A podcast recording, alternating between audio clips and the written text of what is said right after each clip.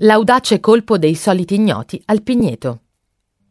L'opera L'audace colpo dei soliti ignoti è una pellicola del 1959 diretta da Nanni Loi. Il film, con Vittorio Gassman, Claudia Cardinale, Renato Salvatori, Nino Manfredi e Tiberio Murgia, è il seguito dei Soliti Ignoti ed è un caper movie appartenente al genere della cosiddetta commedia all'italiana. Peppe, capo di una combricola di ladruncoli romani, viene avvicinato da un collega milanese che lo invita a partecipare coi suoi ad un grosso colpo. Si tratta di bloccare il furgone che ogni domenica porta al sicuro le somme delle giocate incassate dal Totocalcio. Con l'alibi della partita Milan-Roma, i soliti ignoti vanno così in trasferta nel capoluogo lombardo, dove riusciranno fortunosamente tanto ad accaparrarsi il bottino quanto a tornare a casa impuniti.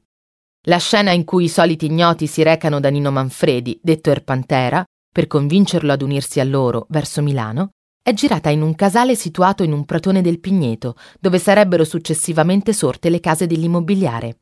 Il quartiere che si offre oggi come una vera e propria isola urbana ricca di umanità è stato da sempre scenario per alcuni dei più importanti film del neorealismo e non solo.